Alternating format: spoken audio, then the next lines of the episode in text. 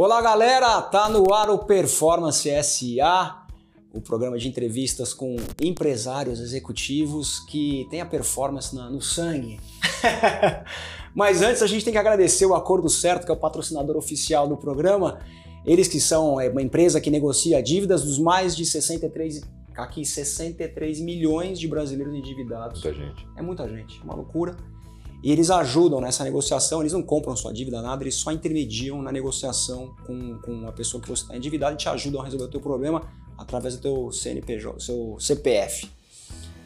É, do meu lado, Paulo Kakinoff, é, amigo, esportista, é, executivo é, da Gol, presidente da Gol Linhas Aéreas e um cara de altíssima performance. Já quero começar aqui. Que a gente vive um caos por causa da pandemia, uh, um caos do turismo, um caos do transporte aéreo, todo mundo em casa, ninguém usando avião. É, o que está te dando mais resiliência e mais performance por consequência? É o esporte que está te trazendo essa casca, porque o Kaki, para quem não sabe, é ciclista, mas corredor também. O que está te ajudando mais? É o ciclismo, ali que você está no Romeiros, no quebra-saia quebra ali, né? tira-saia. No tira-saia. é, pensando no, no teu dia de, de executivo a resolver pepino, ou é o, a, a bagunça do setor aéreo que te ajuda no ciclismo? Não, também obrigado pelo convite. É muito bacana bater esse papo aqui, literalmente porque é, é um papo, né? Papo de amigo, então muito legal.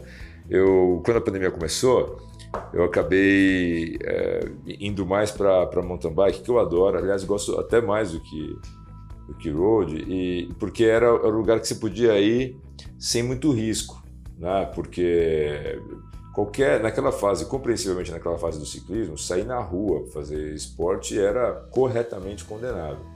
Pô, no meio do mato, você sozinho não tinha muito problema, né? Então foi um, um período é, onde a preocupação em, em gerar condições para ter resiliência para o que seria a travessia de um deserto é, acabou, é, é de certa forma, orientando o que viria a ser a minha vida nos, nos 18 meses que se sucederam né, após o início da, da pandemia, ali no começo de março. Eu tenho repetido essa questão do deserto porque foi uma frase que surgiu de uma maneira improvisada umas três semanas antes da pandemia começar, quando nós nos reunimos lá na Gol, os diretores, né, sem nunca saber quando seria o primeiro caso, mas a gente tinha convicção de que isso é, Chegaria. Viria. Vocês Foi sabiam disso? Por um aprendizado é, quase que inevitável. Falando na minha perspectiva pessoal, ali em dezembro de 2019, quando final de novembro, começo de dezembro, quando veio a notícia de uma, um vírus é, transmissível pelo ar um, uma síndrome respiratória é, na China, eu confesso que eu li aquilo como foi gripe suína, gripe Exato. aviária, alguma coisa, olha, é ruim, mas está ali mais ou menos circunscrita na determinada geografia. Quando chegou a Itália e Espanha, sempre a final de 2019, aquelas cenas terríveis, ficou, ruim. Né? ficou muito ruim. O efeito econômico ali foi de, de paralisação total, é. especialmente no setor aéreo. Na, aquele foi o primeiro momento onde uma luz amarela acendeu tá? para mim pelo menos, e para a maior parte da, do grupo, porque a aviação é muito ligada globalmente. A gente falava com, a, com as empresas é, parceiras de lá e os caras falaram: meu, parou. A, a, lógica ali óbvia era: se o vírus cruzasse o Atlântico, não, não teria por que pensar que não chegaria no Brasil. Em fevereiro, os Estados Unidos, eh, especialmente Nova York, eclodiu, né? Aí foi quando a gente se reuniu e falou: meu, vai começar aqui em algum momento.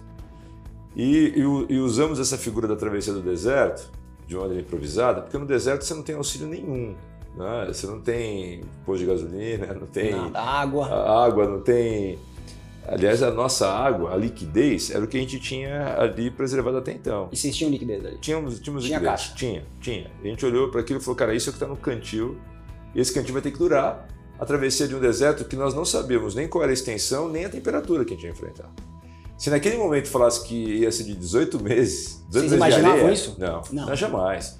É, eu pensava, sei lá, três meses, seis meses, né? Vamos prender a respiração e sair do outro lado.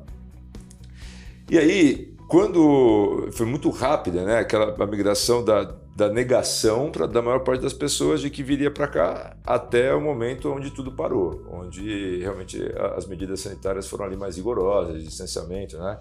As ruas pareciam é, o, o, ensaio sobre a cegueira, né? Você olhava, não tinha ninguém, foi é. muito assustador. Muito. Aquilo, né? Congonhas vazios, parques fechados, é tudo. Sabe o que a gente fazia em casa? A gente ficou em casa, obviamente. Eu, minha mulher e meu filho, a gente à noite saía é. Pra dar um rolê, assim, tipo, seis da tarde, vamos dar um rolê na cidade que não tem ninguém. É o caos no São Paulo, é um caos. É que, aliás, assim, tem, é uma dessas coisas prosaicas da, da pandemia. Quem viveu essas cenas, essas imagens, Isso. né? É, é, foi um, uma experiência surreal e que, se Deus quiser, não vai se repetir, né? Porque Exato. você chegar né, nas ruas, né? Vem da Paulista, tá, na rua, né, três da tarde, de uma terça-feira, você andando no meio, né, nada, nada acontecendo. Então, nesse momento, onde tudo estava muito confuso, muito esquisito, é, nós né, nos vimos ali como um grupo de executivos, como são as outras empresas aéreas, como é o setor de saúde, como foi a infraestrutura, é, entendendo que não existia outra alternativa senão fazer com que o setor e é, especialmente a empresa continuasse funcionando. Né? Não, era, não era uma hipótese para tudo, vamos esperar o que, que vai acontecer. O claro. setor transporta é, é, é, é, a infraestrutura básica, é um setor que, que transporta o, o, profissionais e insumos para o Brasil funcionar. Quantos né? profissionais vocês transportavam em fevereiro, março, antes da pandemia e em junho, quando estava no auge da pandemia? Profissionais ou clientes? Não, clientes. Clientes. A gente, em março, performávamos 800 voos por dia, mais ou menos 90 a 100 mil clientes sendo transportados. Por dia? Por dia. Isso era março. Abril, 50 voos por dia. De 800 para 50. Para 50 voos por dia, isso em matéria de três semanas.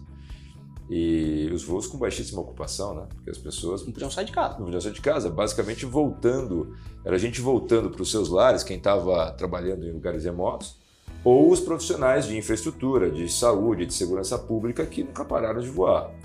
Então, o volume de passageiros caiu para 5 mil dia. 5 mil é, dia. É. Que louco, aqui. É, é, era, eu acho que a palavra é essa. Era uma situação, como foi para todos parou. nós. Parou totalmente. Parou. É, a gente só manteve a malha operando por esse senso realmente de serviço essencial. Do contrário, especialmente do ponto de vista econômico, não fazia nenhum sentido voar nada. Né? E onde você deixa 800 aeronaves paradas? Cara, isso foi um desafio para todo mundo. A gente teve. Onde estaciona isso? Uh, nós usamos muito os pátios, obviamente, dos grandes aeroportos, mas especialmente bases aéreas. Uh, a Força Aérea Brasileira teve um papel fundamental de apoio as companhias durante a pandemia como um todo, em duas dimensões. É, nessa dimensão de logística, que é muito ampla né, para todas as coisas, autorização de voos especiais, as operações de repatriação que foram feitas pelas, feitas pelas companhias aéreas, e também do ponto de vista econômico. Porque a, Força Aérea Brasileira, através de, uma divisão né, chamada DCEA, ela faz todo o serviço de controle de tráfego aéreo. E, aliás, faz muito bem. Né? Ao contrário do que as pessoas superficialmente inferem né, que serviços públicos é, têm um nível de qualidade forçosamente inferior a, a, a, serviços privados. Tenho que dizer que aqui no Brasil o sistema de, de controle de tráfego aéreo é excelente é. e muito bem performado, justamente é, por um, pela Força Aérea Brasileira, claro. através do DCE. É, é, o, o DCE, obviamente, ele tem que ser remunerado por isso, faz parte né, das taxas que um, o setor aéreo paga, taxa de navegação, e durante esse período nós não pagamos, nós fizemos uma repactuação de longo prazo é, junto com o DCE, que foi o principal auxílio econômico. Porque não teve um auxílio formal do governo. Não, Tentou-se, mas não, não teve. Não teve, não houve. Né? E o, o, que era completamente é, justificável de, de existir entre os 20 maiores mercados mundiais de aviação, o Brasil é o, é o quinto, sexto maior mercado doméstico, praticamente em 17 teve algum tipo de auxílio governamental. O Brasil foi um dos poucos que, que não concederam esse, é, esse auxílio na forma de linha de crédito.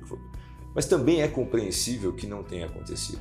Quando você olha as, as outras necessidades, a situação fiscal do Brasil, né, naquele momento que você gravou na pandemia, faz muito sentido Sim. que os recursos né, privilegiem outros tá segmentos tá da sociedade, obviamente. Quem está passando fome, quem ah. não tinha auxílio né, absolutamente nenhum. Então, ainda que, que fizesse sentido, é compreensível que não, tenha, claro. que não tivesse acontecido. Mas a gente não sabia, por exemplo, naquela altura, é possível sobreviver a essa travessia com o que a gente tem de, de liquidez nesse momento?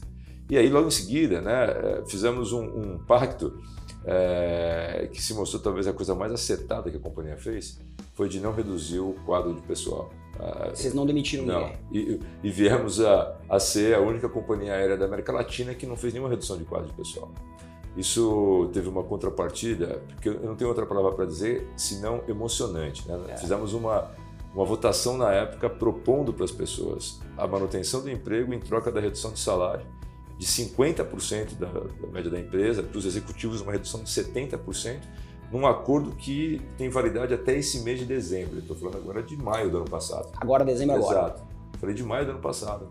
Então, esse compromisso de estabilidade, de manutenção e preservação, 98% das pessoas aprovaram isso. Nossa, que, muito, que incrível. Muito legal. 98% dos colaboradores. Porque, na verdade, que ninguém sabia o quanto ia durar. É, o que viria. Você fazer uma redução era... salarial de quase dois anos. Pois é, sem saber sem se ia durar seis meses ou um ano e meio. Na prática, durou, né? Agora é. a gente pode dizer que começamos a sair do, do, do principal é, efeito nocivo para o setor é, aéreo durante a pandemia, que era a falta de demanda. A demanda está se recuperando numa velocidade muito boa, especialmente no mercado doméstico. Mas naquele momento ninguém sabia de absolutamente é. nada. Né? Eu, eu, eu, eu li a. Quantos funcionários são? Desculpa te interromper, mas. 14 mil. 14 mil. 14 mil. Praticamente os 14 mil aceitaram. A gente tinha, no, quando começou a pandemia, tinha 15 mil, só que você tem um turnover natural. Claro. Né? As pessoas que se mudam, claro. saem, vão para outra. A gente, evidentemente, não fez nenhuma reposição do turnover, mas também não fez nenhuma redução do quadro de pessoal. E, e isso tudo, para mim, está associado ao, ao aspecto acho que mais relevante, né, como legado da pandemia para todo mundo, a gente começou a falar de legado né, e de, de preparação. A, a, a, nossa lá foi, vamos nos cuidar realmente uns dos outros. Eu divido a sala com os vice-presidentes da companhia e a gente, durante a pandemia inteira, acho que ficamos no máximo três semanas sem ir escritório. E a, e a gente entrou nesse modo realmente de nos cuidarmos, desde alimentação, sono, exercício, é, e aí, na, na perspectiva pessoal, né, mais bike, mais corrida, tudo aquilo que dava para fazer é, de, de, uma forma segura, alimentação e sono. Esse, esse, esse combo, tá, é, ele se mostrou completamente indispensável para enfrentar o que viria a ser o maior desafio da nossa vida profissional e, consequentemente, da pessoal, tá? porque a gente Esporte, foi por isso. sono, alimentação. É. Família, cara. Família. Eu, eu tô com filhos pequenos, né? É. E a pandemia, acho que nessa configuração, para esse grupo assim de crianças é, pequenas, né, ainda que foi um desafio literalmente físico, as pessoas ficarem convivendo ali 24 horas juntas, né, em espaços limitados, é. sem escola, sem é. parque, sem alternativa, e com crianças pequenas que têm uma energia inesgotável. É difícil você gastar isso né, num, ambiente ali, num ambiente ali fechado. Por outro lado, cara, você também é pai de. de ah, os nossos filhos têm idades parecidas. É, cara, não tem nada mais revigorante, mais energizante é. do que você poder, numa fase tão desafiadora como essa, ter esse oásis que é a sua própria casa. É. Chegar e estar tá com, né, com aqueles serzinhos que nem fazem a menor ideia do que está é. acontecendo no resto do planeta, né, e com um sorriso. Então, acho que eu colocaria esse quarto item, para mim, foi, foi, foi fundamental. Te falo isso porque eu acabei de escrever um livro e aonde eu falo de, de performance. É, e a minha tese do livro diz para que a gente tenha performance precisa de cinco pilares, que eu apelidei de mesa mais família. Mesa de M de mindfulness, de okay. meditação, é, esporte, S de sono a de alimentação mais família barra amigos, que é o que você estava falando agora. Não sabia dessa, dessa, é. dessa coisa, e aí eu vou fazer uma conexão, é, vou, vou, ajustar né, o que eu falei para o Mesa Mais Família. O, o mindfulness, para mim, tem uma correlação direta com o esporte, cara. É assim, Exato. Exatamente. Eu, eu não sou o cara. Porque é o mindfulness ativo. Exato. Eu não sou o cara da, da meditação. Isso. Mas o meu, meu trânsito está no modo ali, é. atividade. Né, e, e, o mais intensivo é, da minha perspectiva, eu estou com 47 anos, que eu possa fazer. É, isso me leva para o mais próximo é da, da, meditação que eu posso inferir, uma vez que é, nunca fui praticante de, de yoga, por exemplo. Mas é, a, a, família, né, aí teve, teve uma quebra, porque é, essa família estendida, que é composta pelos amigos, isso foi punk também. A ausência desse convívio é. tá? foi, um, foi um negócio complicado. Kaki, qual o aprendizado? Pô, teu, o setor altamente impactado, né? Muita resiliência para passar por esse deserto sozinho. É. É, tá passando. Mas você, para você, qual foi o grande aprendizado para o, para o ser humano Paulo Caquinó? Cara, eu vou falar dois. Um foi uma constatação de uma coisa que eu achava assim meio que romântica. E, aliás, uma visão romantizada da resiliência humana. Tá? O, a, a Gol tem um CFO muito conhecido justamente pela, pelo sangue laranja, né? o Richard Larkin, um cara que defende a companhia, é bem, bem conhecido no, no, mercado justamente por essa, por essa tenacidade que o cara tem. E ele é, sempre, né, essa que eu falava, a, a, visão até então romantizada, é repetia o mantra dos Navy SEALs, que você, quando acha que está esgotado, você tem 30% a mais, né? E, pô, cara, eu, a gente com a experiência de esporte e tal, as provas um pouquinho mais pesadas, que você chega perto de falar, tô exausto. Eu nunca cheguei no, no, nesse ponto de falar, tô exausto, e se quer imaginar, ah, não, não, eu tenho mais 30% de se apertar. eu nunca tive essa, essa sensação. Exausto, exausto, eu estava cansado. E, cara, a gente. O primeiro aprendizado foi esse mesmo, porque no meio do desertão, você olhar para o lado, depois de 10, 11 meses, sol na cabeça, aridez, sede. Você chegou nos tensão, 30%? Cara, a gente, todo mundo ali tirou chegou. 30% a mais, que no louco, mínimo. Muito louco. Realmente o, o, o, quando, são duas coisas sobre o, aprendizado, né? Para mim, nessa, eu brinco com você que é nessa filosofia de botequim, né? completamente empírico.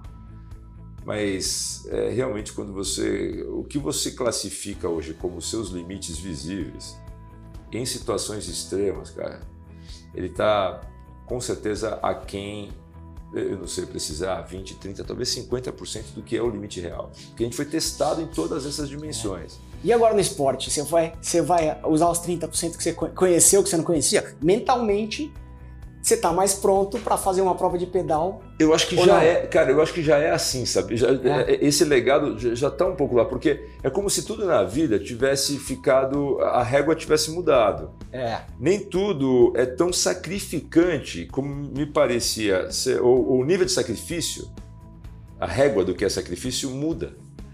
É, porque Cara, a, a, tentando descrever sem dramatizar. Você pensa num negócio né, que tem uma receita de 15 bilhões de reais num ano. E esse negócio, que é a receita da, da, Gol. da Gol. Era a receita da Gol. Exato. Esse, e, e é um negócio, estou falando aqui grandes números, de grosso modo, né?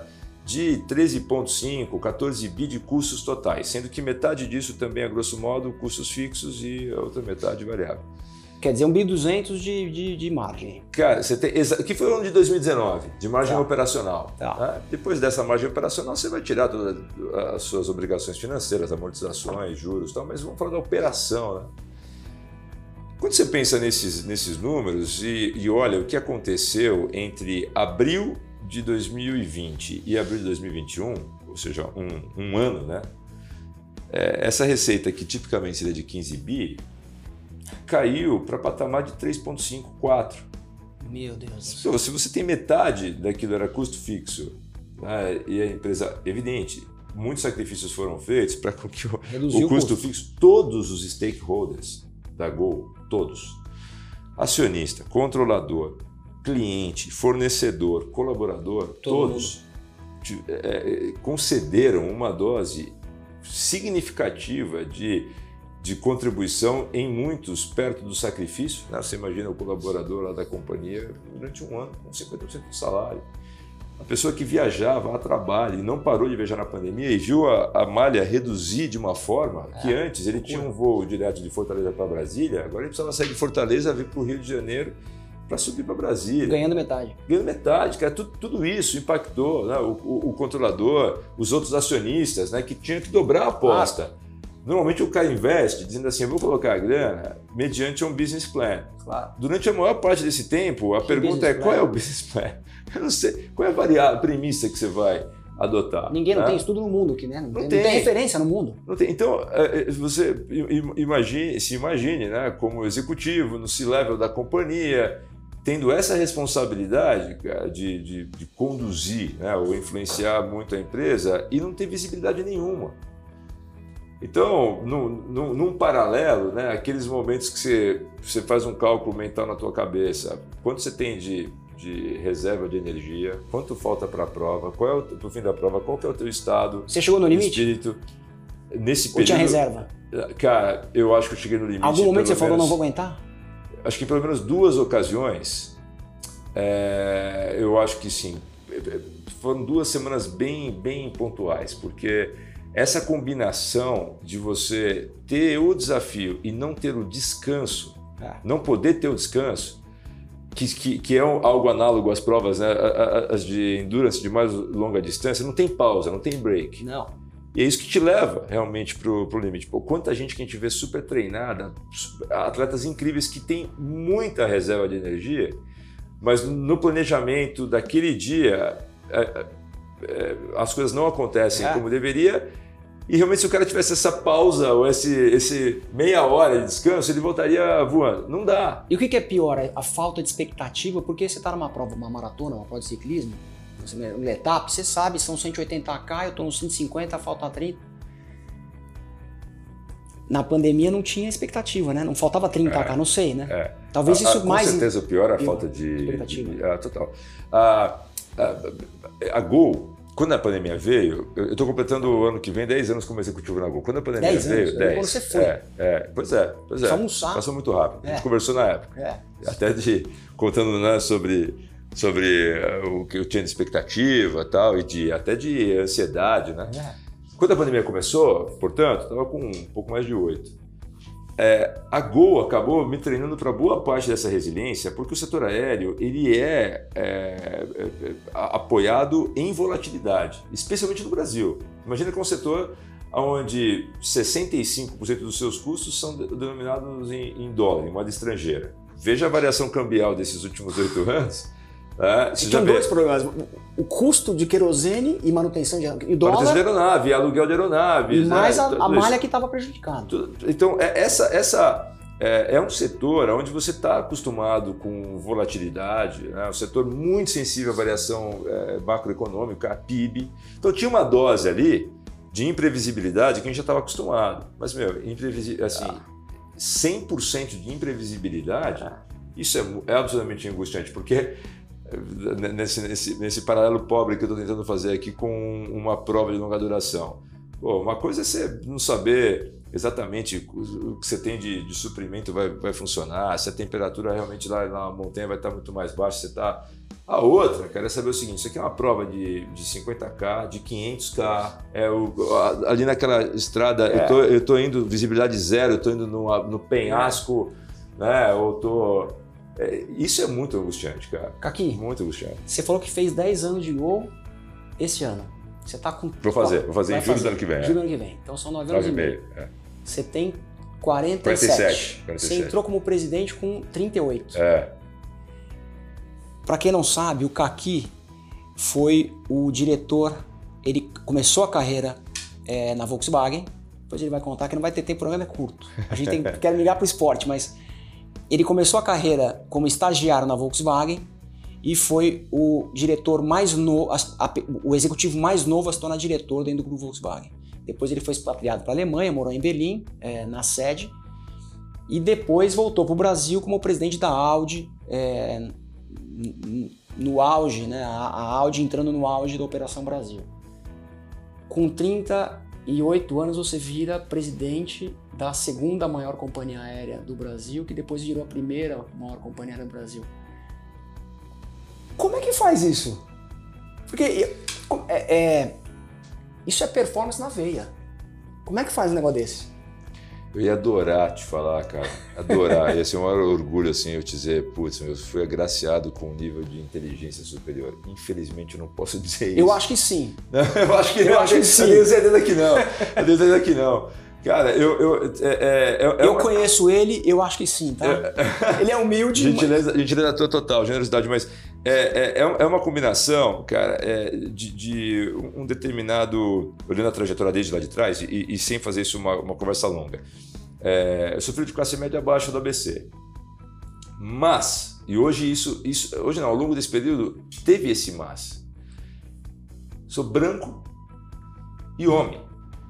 Eu faço uma, um paralelo, é, é, só para fazer uma retrospectiva das diversas sortes que eu tive nesse período, nessa trajetória, que eu não posso atribuir qualquer êxito ou descrever qualquer êxito desse período sem fazer a menção a esse aspecto que ele é tão ou mais relevante que todos os demais. É, da, da, minha escola pré-primária, é, praticamente 15 pessoas. Quatro morreram. Três por mortes, mortes violentas. Caramba! É, não por acaso, eu acho, não é coincidência, que desses três, dois eram negros. Das, da tua escola? Da minha escola pré-primária, tá. de, de, de, Santo André. É, dois fizeram faculdade, eu e mais Caramba. um amigo. É, e desses, cara, é, do, dos dois, né, esse amigo é, tem até um cargo legal, é um é executivo numa, numa rede de automóveis. É, mas eu vejo o que aconteceram com os outros dois, com, com o resto do grupo, né, com os demais colegas, homens e mulheres. O que eles fazem, o que eles pensam, o que eles são, o que eles têm de nível de inteligência, não tem uma explicação claro. direta que não já deixar evidente essa diferença na linha de, de partida. Realmente se tem mais oportunidades, isso é, é claro, é evidente. Segundo ponto, e aí eu, eu acho, é, daí advém a visão utópica, desejável, que eu acho que o que a gente precisaria mais priorizar é a ideia de oferecer para todo mundo, até os 17 anos, independentemente de, de gênero, de, de, raça, as mesmas oportunidades. A partir daí, cara, cada um. Solta vai... os leões. Mas até os 17 é muito injusto é. Né, que não se tenham essas oportunidades.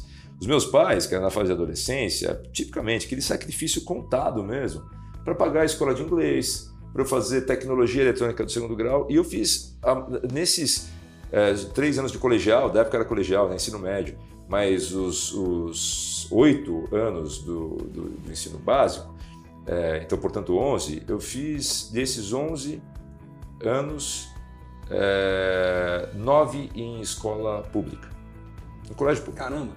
Tá? É, Por falta de grana da família falta de grana e ao mesmo tempo escolas, escolas boas. Ah. É, é, um, um, o Brasil tem, cara, por menos que isso possa aparecer, tem muita coisa boa na é. rede de ensino público. Poderia ser muito melhor, ah. né, com a alocação certa dos recursos e tal.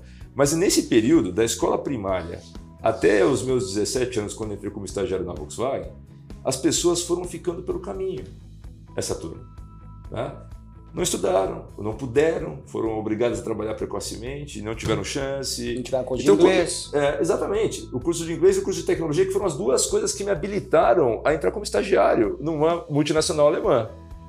É, é, esses aspectos que parecem ser detalhes, não são. Claro. Do 17 para frente, e aí acelerando a história, o que, que veio rápido, cara? E, e, esse foi o segundo fator indutor, eu considero uma, uma, sorte. Dessa sorte foi o que eu agarrei mais. Eu rapidamente saquei o que, que eu gosto de fazer profissionalmente. Se eu fosse definir de um termo genérico, tudo aquilo, cara, que o homem, ao longo da sua existência, transformou de elemento químico em equipamento que serve à, mobilidade, ao conforto, à performance, aquilo me encanta. Pode ser o relógio cuco na parede, o avião, o automóvel, uma impressora, é, essas coisas, a engenharia, né, a serviço de uma vida melhor. Você engenharia? Eu fiz engenharia. O, curso, o primeiro curso que eu fiz foi engenharia tá. eletrônica. Depois, antes de terminar o curso, migrei para administração, tá. Mackenzie. Que é o que me Mackenzie considero. que não é, uma, não é uma top school, né? Não é, e cara, e essas é uma boa, coisas, é, é uma boa escola, mas não é. Pô, não é USP, não, não é, é GV. Evidentemente que não. E essas coisas combinadas, né? Que me fazem dizer, é, é uma combinação de sorte, porque desse grupo que eu acabei de falar, dois que fizeram ensino superior. É.